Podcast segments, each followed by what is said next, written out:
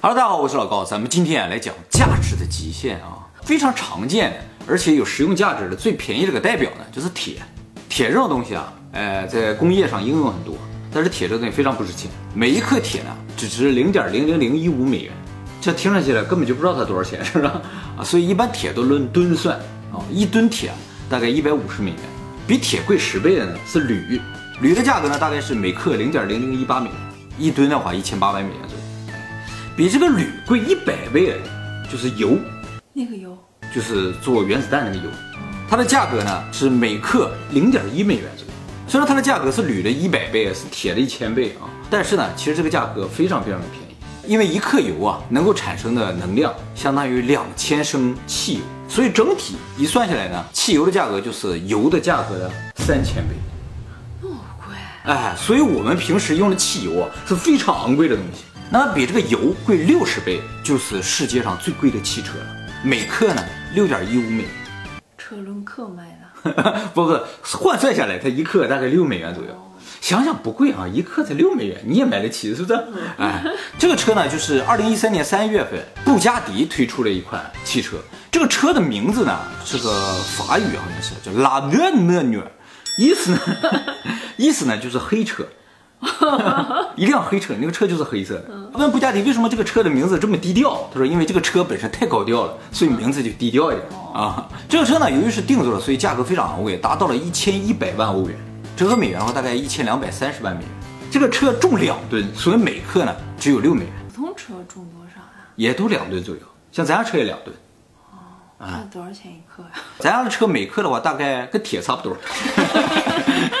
那么这台黑车呢，拥有 W 十六缸发动机，马力呢达到一千五百匹，峰值扭矩一千六百牛米，这个都属于专业数据了啊。不多少匹？不懂的人完全一不知道一千五百匹马的，啊，对对对，就是这个感觉。真的。啊，前面像牵了一千五百匹马一样，零到一百公里加速呢只用二点四秒。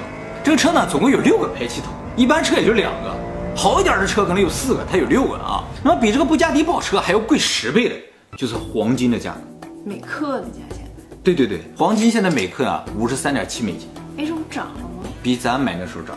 他买的时候是最高点的，对，咱在最低点卖嘛，所以赔了很多。那比这个黄金还要贵一百倍，嗯，比黄金要贵一百倍哦。一百倍哦。，对，就是放射性元素钚。那么这个钚现在最常见就是在核废料中发现，就是核电厂发电的时候，那个铀二三八它裂变了之后呢，就会生成钚。它是这个裂变反应的一个中间产物啊，它的价格呢是每克四千美金。核废料这么贵啊？它贵啊是有原因的，它能够做原子弹。哎，用铀做的原子弹叫铀弹，用钚做的原子弹叫钚弹。哦，它也可以做。对，但是你有没有个疑问，就是油那么便宜可以做原子弹，它这么贵也可以做原子弹，那为什么不用油用它呢？嗯，是因为啊油要提纯是非常困难的。不，它不需要提纯了，因为它是铀反映出了一个中间产物，只要从核废料中把它提出来就可以做原子弹。所以钚就属于一种比较简单可以利用的核原料。有些小的国家宣称他们有这个核武器，其实主要的是钚的原子弹。那么比这个钚啊还要贵十倍的就是氚。氚还是氚？啊，氚，这个氚的价钱呢，大概每克三万美金，它是氢弹的原材料。那比穿这种放射性元素还要贵的，就是世界上最贵的表——百达翡丽的亨利格雷夫斯超级功能怀表，每克呢四万三千美金。这个亨利格雷夫斯啊，就是当初订购这块表的人，他是个银行家。呃，他在一九二五年的时候，托百达翡丽设计这个世界上最复杂的一块表。百达翡丽花了三年设计出来，又用了五年给它造出来。它呢有二十四项功能，这块表在很长一段时间都是世界上最复杂的。直到五十六年后，百达翡丽又推出了一块叫做 Caliber 八十九的表啊，复杂度呢超过了亨利格雷夫斯。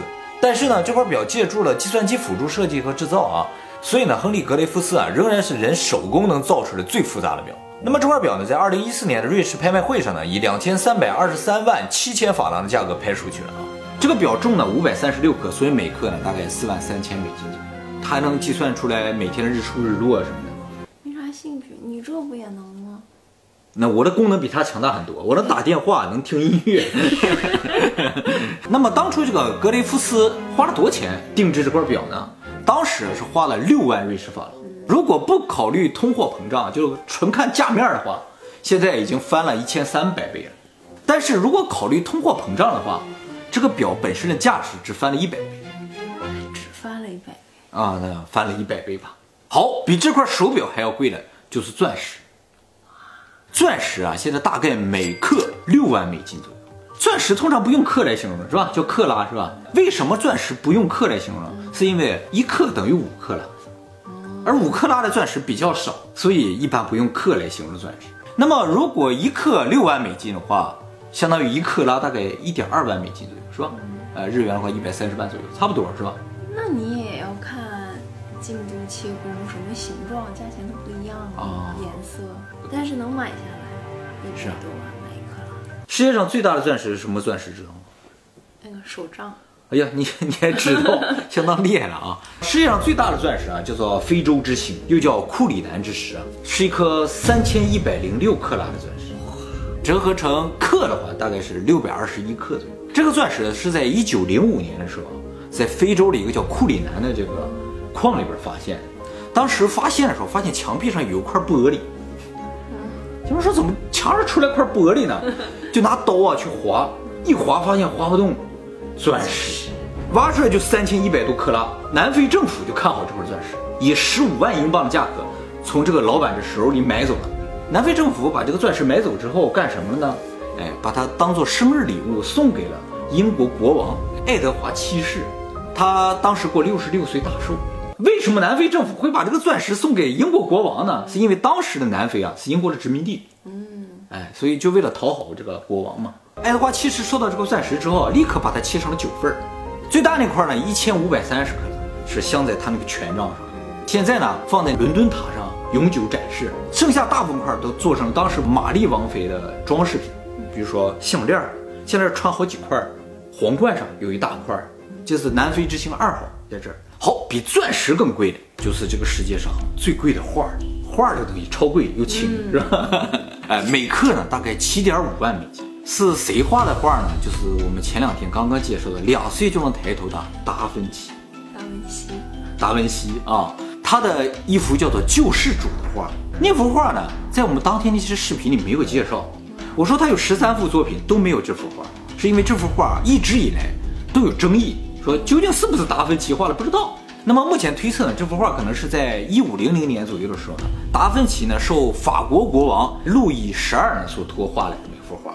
后来呢，这幅画呢传到了英国的叫查理一世手里。到一七六三年的时候，这幅画就不知道哪去了。直到二百年后的一九五八年的时候，这幅画突然又出现了，出现在一个拍卖会上。当时在这个拍卖会上认定这幅画是赝品。嗯，结果呢，有一个人以四十五英镑的价格给拍走了。拍走了之后呢，直到二零零五年的时候，被一个美术商人啊以一万美元左右的价钱买走。后来这个美术商人对这个画进行修复之后，发现这幅画很有可能是达芬奇的真迹。结果呢，到二零一三年的时候，被瑞士另一个美术商人呢以八千万美金的价格买走。他买走之后，转手呢就以一两千七百五十万美金啊卖给了当时俄罗斯的一个富豪啊。这个富豪呢现在是世界排名第二百二十四位了，叫做德米特里·雷格洛夫列夫。那么这个雷格洛夫列夫买了这幅画之后，立刻就知道了，这个瑞士画商是以八千万美金买的，于是马上就控告这个瑞士画商诈骗。你八千万买的，转手就一亿多卖给我，诈骗。结果在二零一七年的这个拍卖会上，他就把这画拿出去拍了，在十八分钟之内啊，就被沙特的一个王子啊，以四点五亿美金的价钱买走了。这个王子呢叫巴德尔啊，这个王子呢是沙特王储的一个远亲。买走这个画之后呢，就放在阿布扎比卢浮宫了。这个卢浮宫啊是法国巴黎卢浮宫的一个分馆，虽说是分馆，但其实由阿联酋自己建，租用了卢浮宫这个名字。所以它也可以叫卢浮宫，租期是三十年，哎多少钱啊、租金？五点二亿美金。这个博物馆本身啊，建造才花了二十亿美金，哎，这幅画就四点五亿，租个名就花了五亿啊。它不管是真品还是赝品，只要最贵的就行。对，这个叫巴德尔的王子啊，从来没有拍过这个艺术品，一出手就四点五亿，所以很多媒体就觉得这不是他买的，就是沙特王储想买这幅画，但是不想自己亲自出面买，觉得没面子。然后就托了个远亲说你帮我买一下，然后送给就我，帮人家举牌儿去来着，是吗？拍卖会啊，他也是不好意思开吗？过不来，举这个过瘾吗？过瘾，是我的钱。像这个才过瘾呢，完全不考虑价钱就举就行了，肯定是最。开始就是东京的拍卖会，真的能拍到好东西，又便宜又好现在，真的赚钱。后来这前五年开始就已经好东西都被人拍走了是吧？就是都过来拍了，哦，嗯，然后有电话委托的，啊，就世界各地都来拍是吧？啊，那就没有了。这是拼不过人家是吧？没钱就说没钱，非说没好东西呢。那么这幅救世主的画的重量我没查到，但是我查到了蒙娜丽莎的重量。蒙娜丽莎加上外边那个框，总共重八公斤左右。这个救世主比它小一点，我估计它就六公斤，所以算下来大概每克七点五万美金左右。如果只考虑里边那个纸的话，那可能就几百克。如果就几百克的话，这幅画每克可能就一百万美金以上。好，那么比这幅画还要贵的，就是一种化学元素，叫做卡，每克两千五百万美金，这也是一种放射性元素。这个卡为什么叫卡呢？是因为它是美国的加州大学最先合成出来的。加州大学不叫 California 嘛，就就取它那个卡。哎，这个东西啊有非常强的放射性，而且呢是一种非常强的叫中子源，不断发射中子那种东西，所以它是非常好的核引爆材。核引爆的时候，不是一个中子打到那个裂变元素当中，它就开始裂变吗？像这个卡这种东西就特别适合做这个东西，一旦放进去，嘣就开始爆了。而且呢，它本身也可以做成核弹，所以呢，很多人担心啊，它能做成超小型的核弹，特别便携。但是呢，事实上这种担心是没有必要的，因为卡这种元素啊，合成起来非常的困难，而且价钱非常高。目前啊，能够制造卡这种元素只有两个国家，美国和俄罗斯。美国一年的产量零点二五克，哎，俄罗斯是它的十分之一，所以想把它就是弄成核弹是很有困难的。不过它也可以做一些其他的东西，做一些科研的研究啊，或者是治疗癌症啊，能吗？就是放疗嘛。放疗不就是杀死一些组织嘛？它就特别好用，放射性特别强。反过来说，就是它对于生物的这种毁灭性也是特别强的。比这个卡还要贵的，就是这个世界上可能最贵的东西。什么这个东西咱都没见过，世界上最贵的，暗物质？哎，差不多 是反物质反物质又是什么？啊。反物质咱以前讲过哎，这个世界上所有的物质，我们看到的物质都是正物质，嗯，和这些物质性质完全相反的一种物质呢，就叫反物质。它的性质完全相反，反到什么程度啊？时间也是相反，反物质时间是倒流的，理论上存在，在自然界中几乎没有发现，后来在实验室里做出来了，serum。哦，做出来，呃，最多的时候一分钟能制作出来一千万个反氢，就是反质子，这个速度感觉很快，是不是？就以这个速度想制造出一克反物质，需要一千亿年。地球的寿命才四十几亿年，就是做出一克反物质需要一千亿年，这完全没有可能了，是吧？哎，那么这个反物质有个特点，就是它和正物质相遇的时候，它俩就都会消失。所以说，现在实验室里造出来的反物质，一造出来它自己就消失了。那怎么知道它造出来了？哎，检测出来，存在的一瞬间，然后就消失。后来呢，塞总就想办法说，怎么能让它存留时间更长一点？因为你想用它做一些化学实验嘛，是不是？呃，就想了各种办法，就最后比如说在完全真空里边没有任何其他物质的情况之下，然后呢，用电磁把它固定在中间，以保证它会不与任何东西相撞，是吧？目前好像最长的记录大概是把它稳定在那十七分钟。那么这个正物质和反物质相遇的时候，它俩消失归消失啊，消失的同时啊，根据质能方程，所有的质量就全部转化成能量，于是就会爆炸。它这个爆炸的威力啊，和核弹完全不是一个级别，就轻松毁灭人类，甚至有人说轻松毁灭个太阳系啊，毁灭个宇宙都不是问题。但是大家注意啊，它这个爆炸是个附属品，它毁灭所有的东西不是真的毁灭，它是让所有东西真的消失，然后爆炸，那个东西就真的没了。哎，它不是说把这个东西炸碎了或者这种感觉啊。那么为什么要造它呢？就是因为我们想了解物质这个东西从哪来。这个宇宙里边的正物质量和反物质量应该是相等，它们俩相遇之后不断的消磨，不断的消失，不断的消失之后呢，哎，这个宇宙又回到原先什么都没有这个状态才对。但是我们现在看到了大量的物质，举眼望去，这宇宙里全是物质，一点反物质都没看着。居眼望去。啊，举举眼举眼望去，就有人怀疑说，是不是有大量的反物质啊被困在什么地方了？我们到现在没发现，所以到处在找这个东西。那么找不到没有办法，就得自己造。一旦呢，我们能够生成稳定的反物质，我们就完全可以控制物质这种东西。哦，就是说，我们可以任意让物质变成能量，又可以让能量变成物质。这种感觉就特别像生命，这种感觉就是说，我们不知道生命这东西从哪来的，但是我们能看到什么生的东西能变成死的东西，嗯，我们却不能让死的东西变成活的东西，那就很奇怪。如果死的不能变成活的，那最初的活的从哪来？就是说，就是宇宙里边，如果最一开始没有生命的话，嗯嗯，那就是从一个没有生命的东西变成有生命的东西吗？如果没有生命的东西能变成有生命的东西，就意味着死了能变成活的。其实研究这个反物质的过程，也有可能就能够让我们了解，就是生命的起源以及怎么制造生命。而且还有一个意义呢，就是如果我们能控制反物质，我们就真的能控制时间，哦，可可以倒流。可以倒流。那我们可以倒流到第一个生命诞生的时候。对，如果进化论成立的话，我们可能通过倒流，怎么怎么怎么个倒流的感觉我就不知道了。反正通过一种倒流就能回溯有些东西的历史。